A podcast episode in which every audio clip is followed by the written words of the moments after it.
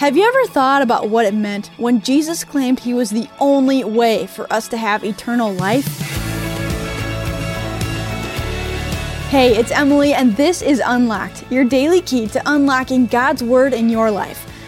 Today's story is an allegory of what our lives looked like before Christ and how He is the only way for us to be united with the Father and experience eternal life.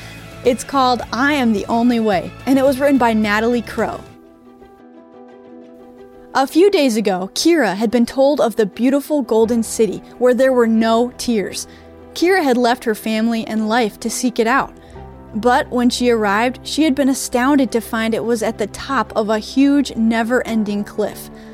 Kira could just see a bit of light at the top. Finally, after a long hesitation, she began to climb the mountain of sin.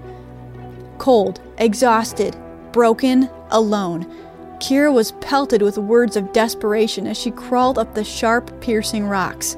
Can't make it. Her aching body told her. Her heart cried out in desperation as she fell to the ground. Kira began to weep. Then, through her tears, she saw two bare, bleeding feet stop before her. She looked up and saw the feet belonged to the kindest, gentlest man she had ever seen. Hello, he said in a wonderful voice. How long have you been wandering here? I've lost track, Kira said, her voice cracking and dry. But I thought I was alone. Have you wandered here until you can't feel anything but pain and cold, too? You might say that, he answered. There is only one way to the city, but you would need to trust me. Without hesitation, Kira said, I already do. Then Kira felt the man's arms wrap around her as he lifted her and began to walk up the trail. She heard him gritting his teeth at her weight and felt him wince as each stone pierced his feet, but he kept going. After what seemed like hours to Kira, he set her down and said, We are at the top. In astonishment, Kira asked, Why could you find a path and I could not? Because I am the only way to get to the top. There is no other way, Kira, he said. Surprised again, Kira asked, How do you know my name? He answered, I know everyone's name. My name is Emmanuel. Now go and enter the kingdom. With that, he turned and headed back down the mountain. Kira watched for a moment, then turned and raced toward the golden city. John 14:6 says, Jesus told him, "I am the way, the truth, and the life. No one comes to the Father except through me." So let's talk about this. Maybe you're familiar with Romans 3:23 and Romans 6:23.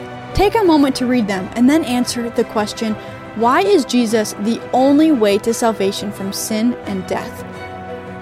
Jesus came and lived among us to save us from sin and death. That's why his name is Emmanuel, which means God with us.